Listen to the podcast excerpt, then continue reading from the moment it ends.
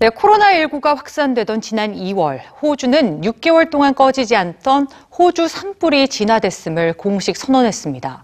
작년 9월부터 시작돼 해를 넘기고서야 꺼진 산불은 우리나라보다 더 큰 면적을 태우며 호주인들에게, 전 세계인들에게 크나큰 상처를 남겼는데요.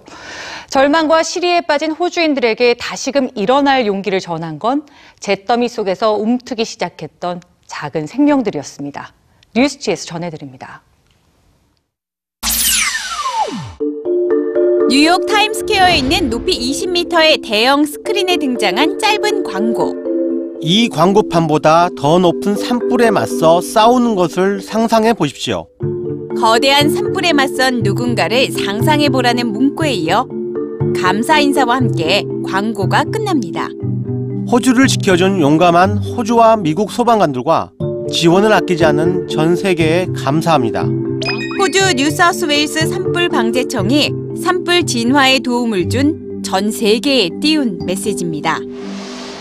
코로나19가 확산되던 지난달 13일 산불 종식을 공식 선언한 호주. 우리는 이제 삶을 재건하려는 시민들을 돕는데 힘을 쓸 것입니다. 6개월간 꺼지지 않았던 불길은 너무 많은 것을 앗아갔습니다.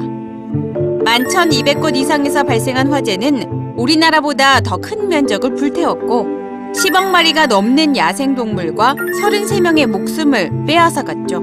하지만 화재가 계속되던 지난 1월부터 사람들은 자신의 휴대폰과 카메라로 작은 희망을 촬영하기 시작했습니다. 미디어에 비치는 파멸과 어둠을 보면서 행복한 이야기를 찾아 나서고 싶었습니다. 폐허가 된 숲, 화재로 검게 그을린 상처를 뚫고 다시 움트기 시작한 식물들이었습니다. 화재가 아직 이슈지만 대자연은 이미 천천히 재생하고 있습니다. 자연이 다 괜찮아질 거야 라고 말하고 있습니다. 모든 것을 잃었지만 희망은 아직 있습니다. 서로에게 용기와 희망을 전하기 위해 일부러 화재 현장을 찾아 촬영한 사진들입니다.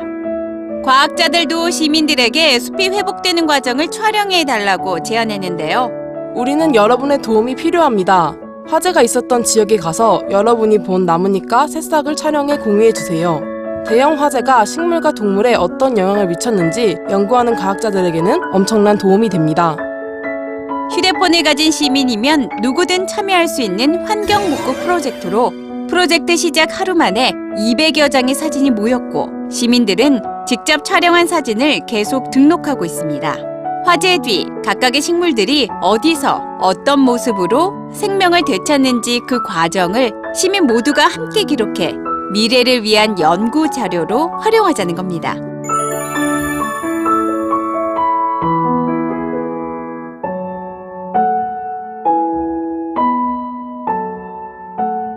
비극을 겪은 바로 그 자리에서 다시 싹을 틔우며 새로운 시작을 응원하는 호주의 숲.